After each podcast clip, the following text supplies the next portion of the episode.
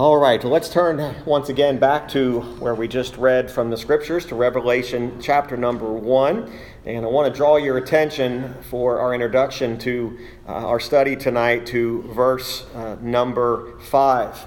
Uh, notice with me it says, And from Jesus Christ, who is the faithful witness, and the first begotten of the dead, and the prince of the kings of the earth, unto him that loved us and washed us from our sins in his own blood. Our subject this evening is Jesus Christ, the faithful witness. Jesus Christ, the faithful witness. Uh, you'll notice here that this is a, a particular account that we have specifically describing Jesus Christ. He is described as being the faithful witness. Uh, we know that his witness is a witness that is from all eternity, a witness to all of the counsels of God.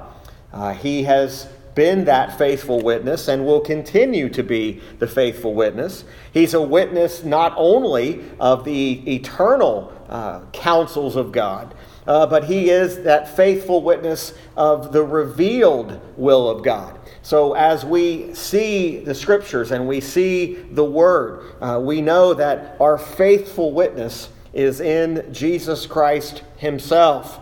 Uh, we can depend upon the testimony of Jesus Christ as our faithful witness.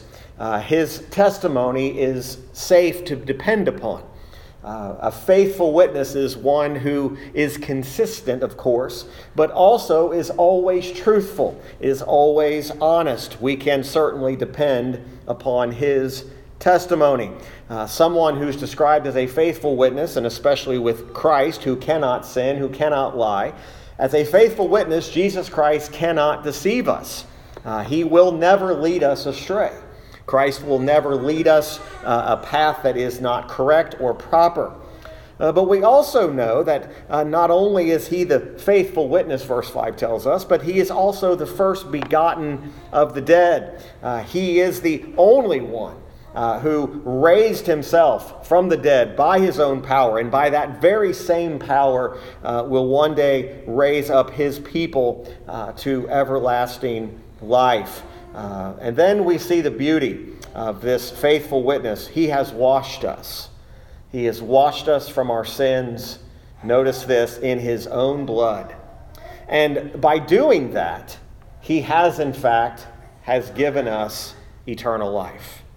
So we see Christ and we see him as this faithful witness and we'll expound a bit more on that verse when we get to it. But I want to go again, as we mentioned, that we would go through this in a verse by verse basis. And so we covered verses 1 and 2 last week, learning uh, that really the entire book of Revelation is the revelation of Jesus Christ.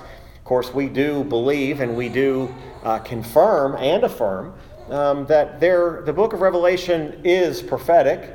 Uh, there are prophecies, uh, there are things that are still yet to come. Uh, but we also realize that the revelation of Jesus Christ is the purpose of the book.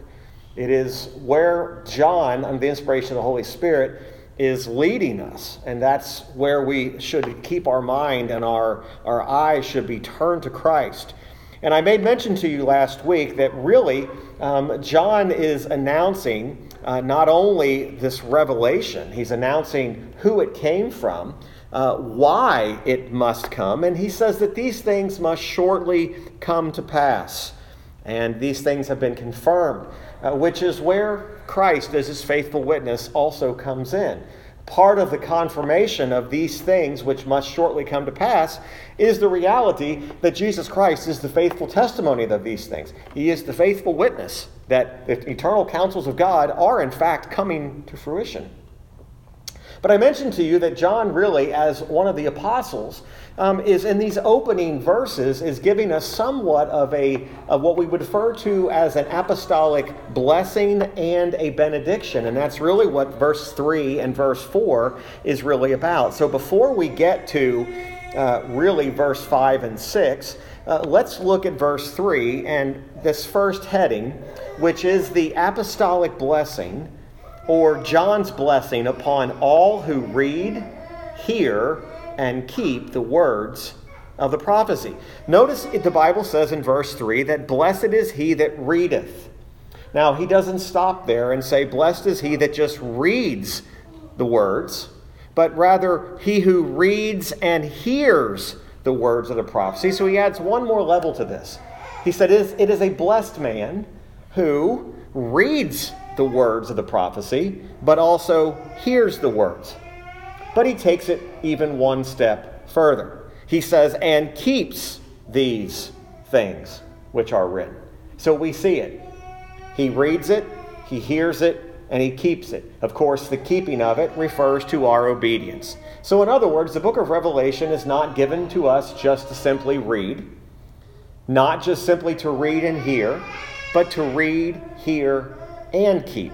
So, all of these things are very important. Uh, the book of Revelation, like the rest of the Word of God, is a passage, a portion of Scripture that should be read not only publicly, but privately. In other words, we should be reading the book. We should be reading the book of Revelation. It should be a part of the scriptures that are read. He says very clearly, John, in the inspiration of the Spirit, says, There is a blessing pronounced to people who are readers and hearers and also keepers of it. This book primarily deals with, and you'll notice what he says, primarily deals with those things which are written right? These things which are written therein, for the time is at hand. This connects us back to verse 1 where it says it's primarily the things which must shortly come to pass. So, primarily, the book of Revelation is a book about the things that are still to come. However, we do know there are some prophecies and there are some scriptures, uh, which, as we get through this study and get deeper and deeper into the book of Revelation, uh, we find out that uh, there are things that we'll have to examine and say, is this something from the past? Is this something from the future? But primarily, it is those words that are prophetic about the things which must shortly come to pass. To keep those things in in which are written therein um, is, of course, to be desiring to obey, but it also means to keep it in memory. Uh, this book, like the rest of Scripture, should not just be something we just peruse over and we just simply take it and say, I've read this. We should keep it in our memory. We should keep it in our mind. I mentioned last week that the book of Revelation is a very, can be a very intimidating book. It can be intimidating for uh, not just uh, preachers, but people alike in general who, who approach it, but it's meant to be read. And it's meant to be heard. And it's meant to be kept in memory. And that's what John means by this. Uh, keep those things. Uh, we really should find great comfort from the book of Revelation. Again, there are curses pronounced, there are there is judgment that's poured out. There is God's wrath being poured out. But for the child of God, these are not fearful things. The book of Revelation is a book that ought to bring us comfort. We, we keep these things in mind because we live our life by a practical application. We live our life in view of the blessings that are contained in this book. So when I view life, I view life through the through the lens of the scriptures. If I view life through the lens of humanity and through what the world relies on, I am not going to find comfort in that, folks. I'm not going to find comfort in what the world provides, but I will find comfort if I'm in Christ. The book of Revelation will be a book that will bring me comfort. And even though it does refer to times when the suffering of the church will be at the forefront. There's no question the book of Revelation tells us about suffering. There's no question it tells us about times when things are not going to be so easy, humanly speaking. But the people of God can take comfort in knowing that this he is blessed who reads and hears and keeps. And then notice the last phrase of verse 3 for the time is at hand. Now, he doesn't just mean the immediate moment there, but John was writing and he was right at the time when he said the time is at hand. This is a reference to a season. The season is at hand. The accomplishment of these prophetic things, it's on the doorstep. It is coming and it is it is it is it is very very close. It is at hand. Not something that's in the past, but something that is going to begin. Uh, folks, I think it's safe to say that even when John wrote this, he was writing it with the, uh, the, the inspiration of the Spirit, of course, that these things are not far off. Now, if John was writing that on the inspiration of the Holy Spirit, that these things are not far off, how much closer are they today? And that really gets us thinking, does, thinking doesn't it? I love what Matthew Henry said about uh, the particular about this verse, and this is a bit lengthy, but I was I was really encouraged by this. He said, "It is a blessed privilege to enjoy the oracles of God." This was one of the principal advantages the Jews had above the Gentiles. It is a blessed thing to study the Scriptures those are well employed who search the Scriptures. It is a privilege not only to read the Scriptures ourselves, but to hear them read by others who are qualified to give us the sense of what they, re- what they read and to lead us into an understanding of them. It is not sufficient to our blessedness that we read and hear the Scriptures, but we must keep the things that are written. We must keep them in our memories, in our minds, in our affections, and in practice and we shall be blessed in the deed. The nearer we come to the accomplishment of the Scriptures, the greater regard we give to them. The time is at hand, and we should be so much the more attentive as we see the day approaching. It is a blessed privilege to have the Scriptures and to study them. Studying the Word of God should not be tedious, it should not be drudgery, it should not be something that is uh, something that we do not look forward to. It is a blessing. And this is the blessing that, that John is pronouncing. He says, Those who read, hear, and keep will, in fact, be blessed. And in verse 4, it really, John gives what we'll give the heading, the apostolic benediction is pronounced, and this will be very important as we move forward, particularly to the seven Asian churches. Notice what it says in verse 4 John to the seven churches which are in Asia. There is a pointed intent to what John is writing here. These words and this letter primarily being addressed to the seven churches which are in Asia. And here's the benediction that's pronounced upon them Grace be unto you and peace from him which is, and which was, and which is to come, and from the seven spirits which are before his throne. It is pronounced especially to these seven churches of Asia. Now, we know what these seven churches are by looking at verse 11 of chapter 1. And you'll notice he says at the end of verse 11, it says, saying, I am Alpha and Omega, the first and the last, and what thou seest, write in a book, and send it. Send what? Send these letters, what you write in the book, to the seven churches which are in Asia unto Ephesus, unto Smyrna, unto Pergamos, unto Thyatira, and to Sardis, unto Philadelphia, and unto Laodicea. Now, we're going to get to, and I, I, did this, I think, maybe the first or second year I was here. We had a series on the letters to the seven churches, and there was an entire sermon series on those letters. Well, we're going to cover those again. And when we get to these chapters, there is individual instructions being given to these seven churches. So we see that it's very, very directed as to where these letters are to be sent. And so they are distinct messages that are being sent to each one of these churches in the chapters that follow. Now, there is a lot of different viewpoints on this as to why was John uh, so uh, intent on those churches. There are some who take the simple position. Now, again, I'm not necessarily telling you which one of these is the one I am completely settled on. There are some that take the position that John just simply wrote to these particular churches because those were the ones closest to him by location. He was on the Isle of Patmos, and those seven churches were the closest to him. That's kind of the general idea that some uh, commentators and some preachers of old have taken. Uh, there are others who take the position that the reason that these seven churches were written to is that John somehow was specifically caring for these churches before he was banished to the Isle of Patmos, that he had something to do uh, with these churches along with any other apostles who may have been living at the time. But what we do know for sure is that the inspired scripture said that that's where these letters were to go, these seven churches these seven churches in Asia.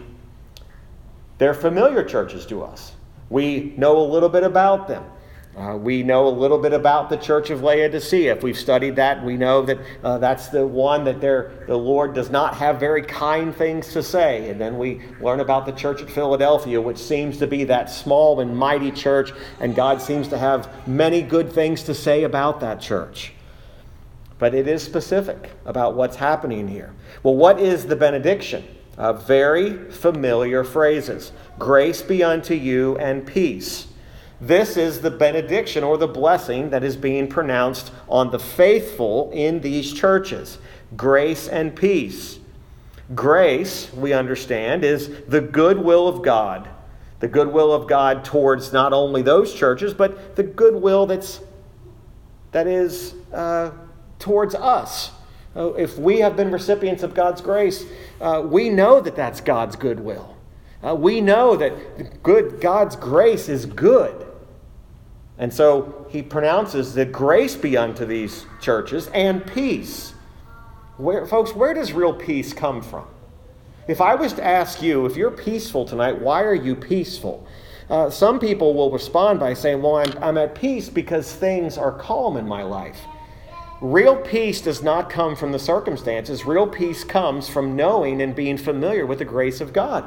That's where real peace comes from. I am never going to be peaceful in this world because the world is always going to be pushing against that peace. Uh, folks, just, just try to find peace somewhere in the world today and you will be hard pressed to find it. Now, you might find some temporary reprieve, you might find a temporary solace, solace but you're not going to find real, eternal, everlasting peace. This is the type of peace that John was talking about peace that understands and has gives evidence of the assurance of grace. If I'm at peace, it's because I have the assurance of God's grace. It's been said that there can be no true peace where there's not true grace. So you will never have true peace in your heart unless you have God's true grace. Those two things go hand in hand. You'll never find a person at peace who does not have true grace. So wherever grace goes, peace will be sure, sure to follow. So he announces this blessing. He tells us where it's to go and then he announces where it's coming from. Now remember, this is not John's blessing. This is not John's benediction. This is God's blessing and God's benediction. And that's what John clarifies here in verse number four when he says, Grace be unto you and peace from him which is and which was and which is to come. This is where the blessing comes from. It comes from God. He who is, which was, and which is to come. This is a reference to the entirety of the Trinity. This is really an act of, or an object rather, that we ought to look at and say, this is a phrase of adoration. This blessing, this benediction, is coming from the very God of grace.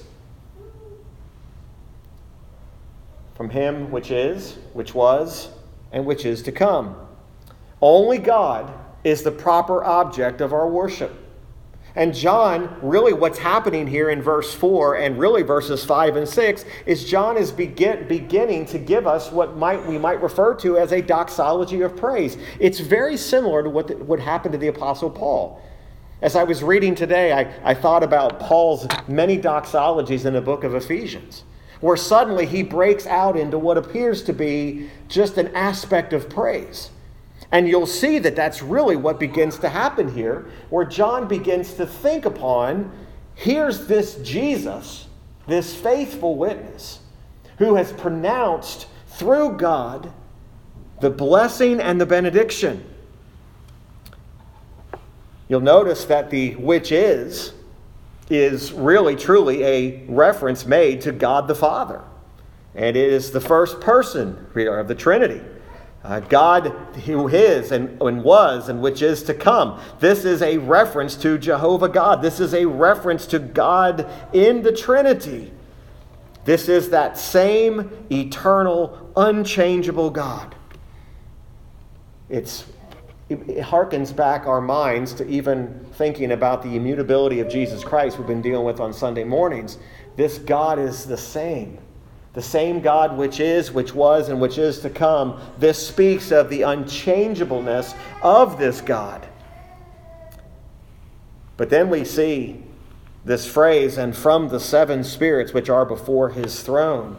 Now, this seven spirits, if we're if we look at this and think about this, and we'll see this from Scripture, who the, what these seven spirits are, this is a reference to the Holy Spirit. So, really, what you have in in that phrase, from him which is, which was, and which was to come, is a reference to the Father.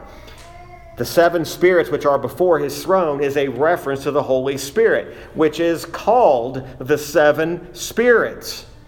Now, it's not so much about the number seven or seven in number or in nature, but gives evidence of the infinite perfect Spirit of God. The number seven is the number of perfection. And so we actually get an answer to this about what these who these seven spirits or what the seven spirits are by looking to other scriptures.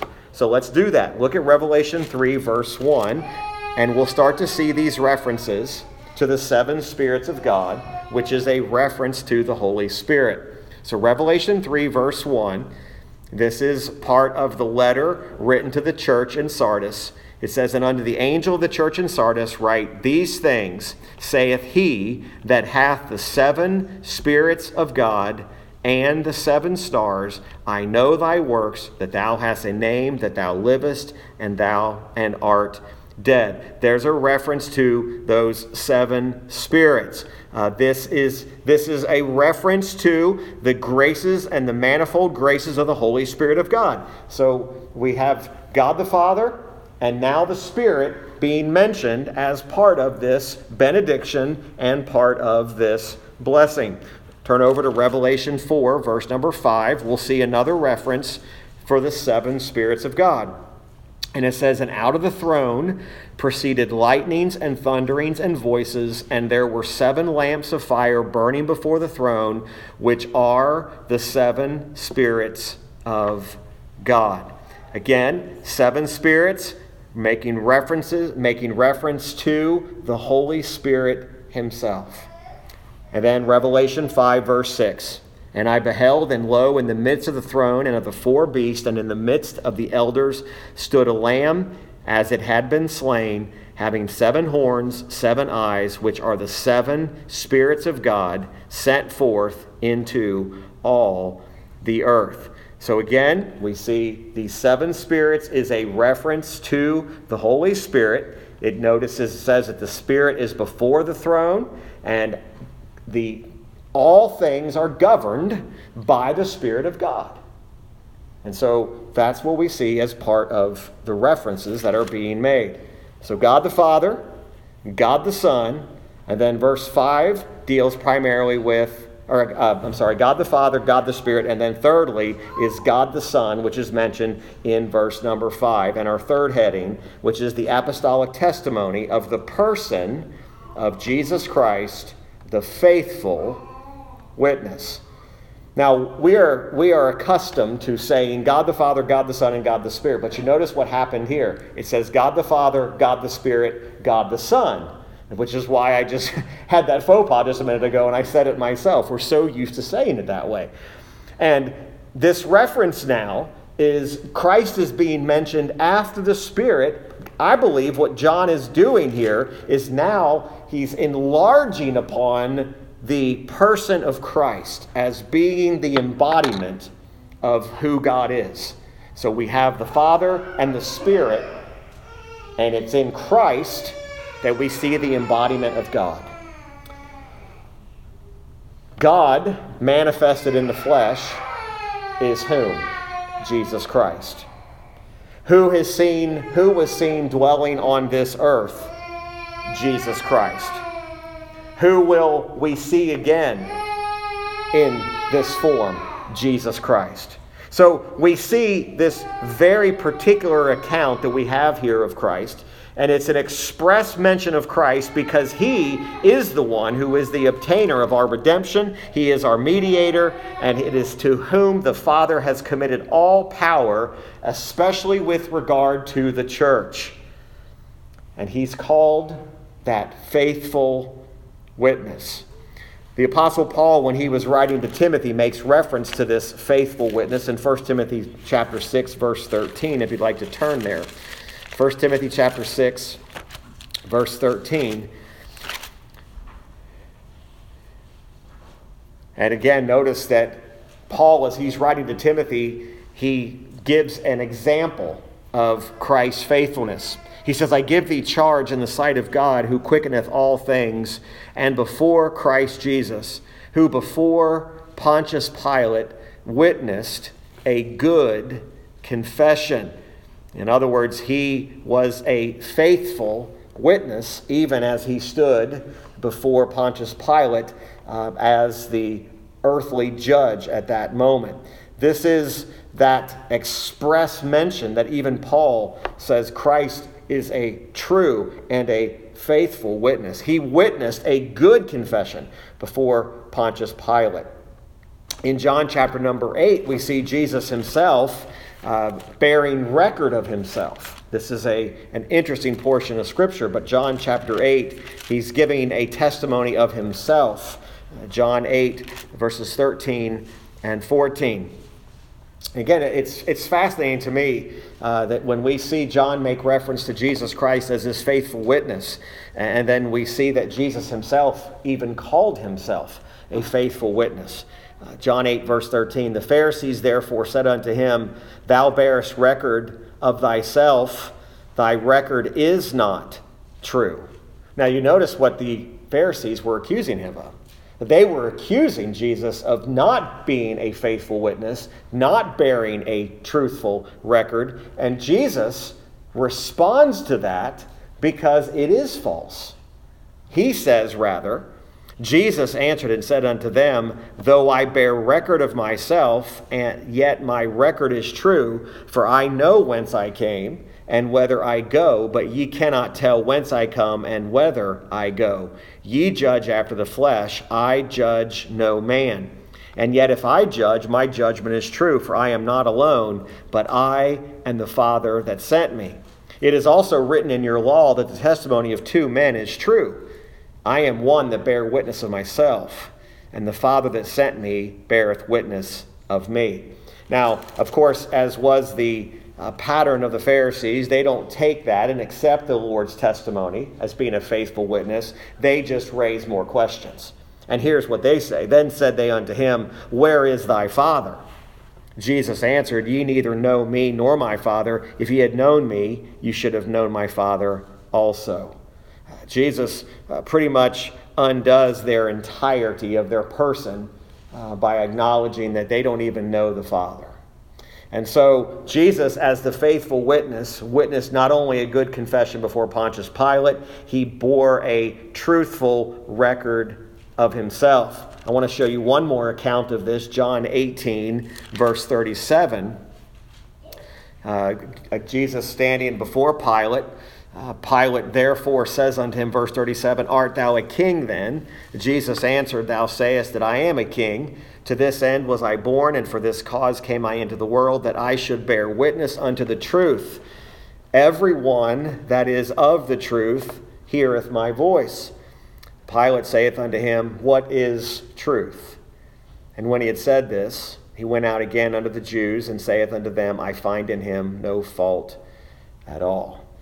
Jesus is a faithful witness because he is the truth. And folks, it's really the truth is what we all desire. And he says himself that if you are of the truth, then you hear his voice. We believe Jesus Christ's own testimony. I believe him to be the faithful witness. I hear his voice because I am of him. I am his, he is mine. He is the faithful witness. And back in our text, he also, John makes mention, not only is he this faithful witness, but he is also the first begotten of the dead, the very one who rose from the dead, the one who had the ability to not only take life, but to bring life again. Of course, we see Jesus uh, give account of that in John chapter number 10, verse 18, when he said, No man taketh it from me with regard to his life, but I lay it down of myself. I have power to lay it down, and I have power to take it again. This commandment have I received of my Father. Uh, this first begotten of the dead. He, he has the, this power, he says. I have the power to lay down my life and I have the power to take it up again. And that's exactly what he did. Uh, Acts 13, verse 34. And these are all uh, passages, of course, with uh, the full uh, context. Acts 13 34. And as concerning that he raised him up from the dead, now no more to return to corruption, he said on this wise, I will give you the sure mercies of David. Uh, no more return to corruption. He is not going to die again. He's not going to come and bleed on a cross and suffer uh, and go through that uh, horrific uh, journey to the cross. He's done it once for all. Uh, 1 Corinthians 15, verse 20. 1 Corinthians 15, verse 20. But now is Christ risen from the dead and become the first fruits of them that slept, or the first begotten, the first one who rose from the dead by his own power. Uh, Jesus Christ is that one. Not only is he the faithful witness and the first begotten of the dead and the prince of the kings of the earth now, these are references that the book of Revelation makes about Jesus, this prince of the kings of the earth. I go to Revelation 17 and look at verse 14. We, we often hear this term that we use, King of Kings and Lord of Lords. Well, here is where that comes from. That's not just a Christian cliche, uh, that's actually Scripture. I hope that you knew that. Uh, Revelation 17, 14, it says, These shall make war with the Lamb, and the Lamb shall overcome them, for he is Lord of lords and King of kings, and they that are with him are called and chosen and faithful. Notice the King of kings and the Lord of lords. Revelation 19, verse 16. Again, we see this uh, made mention again says, And he hath on his vesture and on his thigh a name written King of Kings and Lord of Lords. So we see that these, uh, his glory uh, is, is beyond what we can even think or imagine. Uh, his kingship, his lordship is above what we could even think or imagine. If you go back to 1 Timothy 6, Again, back to Paul's letter to Timothy. Uh, Paul gives a stirring uh, directive uh, to Timothy regarding uh, this kingship uh, to Timothy. And these are, uh, these are very, very important words. look again at 1 Timothy 6:15. It says, "Which in his times he shall show who is the blessed and only potentate, the King of kings and the Lord of lords. Uh, really, what Paul was telling Timothy is at the appointed hour, at the appointed time, God will reveal the Lord Jesus Christ to judge the living and the dead. Jesus Christ is that faithful witness, but he's also the first begotten, and he is the King of kings and the Lord of lords. And then, really, what I think, be, I think really begins to accelerate the doxology here. John makes mention unto him that loved us and washed us from our sins in his own blood, and hath made us. Notice the emphasis on the word us. It is He who loved us, He who washed us, He who has made us kings and priests unto God and His Father. To Him be glory and dominion forever and ever. That's a doxology. Directly related to the fact that it is Christ, the faithful witness, who loved us. Folks, do you really know what it is to be loved by Christ? What it is to be loved by God? And that He pursued us. He pursued us in His eternal, everlasting love. It was not us that pursued after Him, it was He who pursued us and arrested us, apprehended us.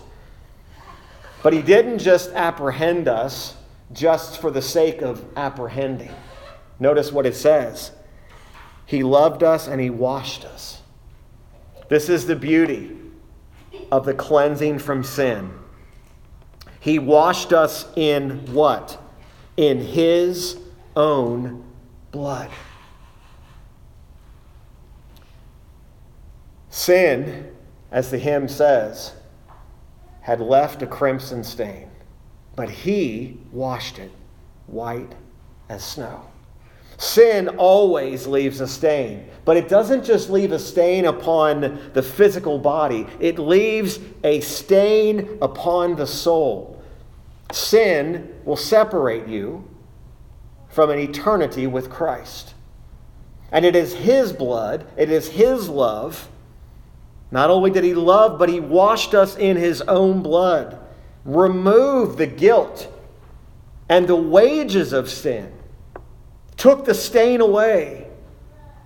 Folks, you realize tonight there is nothing in this world, eternally or temporally, that can remove the stain of sin other than the blood of Jesus Christ. Folks, I was reading part of Spurgeon's sermon regarding this and he said, this, this for John must have been quite the doxology when he's writing this. Remember, these writers, when they wrote, they didn't, they wrote under the inspiration, but they didn't just write as robots. And as he's penning this, uh, Spurgeon, uh, and again, maybe he was, he was just thinking it out, but he said, Imagine what John must have been thinking as he's writing these words, being reminded yet again of his own redemption. You know, remember, verse 3 says, Blessed is he who reads and hears and keeps the prophecy of this book. You know what happens every time we read the scriptures? It ought to lead us to a time of praise, and it ought to lead us to a time of doxology. It ought to lead us to a time when we think it was His everlasting love that pursued me and, compre- and apprehended me, and He washed me from the guilt of my sin. And he did it with his own blood. I think about Christ's willingness to shed his own blood, to redeem us, to ransom us, to pardon us from our sin. A doxology, folks, is that which gives glory to God alone. There is no doxology to man. There is no doxology to another person. The doxology is when we give glory to Christ. And again, I mentioned the Apostle Paul. Through many of his epistles, you see him breaking out in times of a doxology where he's overcome with what he's writing, he's overcome with what he's thinking about. And the price that was paid, the price that Christ paid, was the only satisfaction that was sufficient for God's justice, God's holiness. I remember in our study in the book of Hebrews, back in I thought of this verse, Hebrews 9:14. Of course, we covered this some time ago. How much more, it says, shall the blood of Christ, who through the eternal Spirit offered himself without spot to God, purge your conscience from dead works to serve the living God. And you recall that was a question.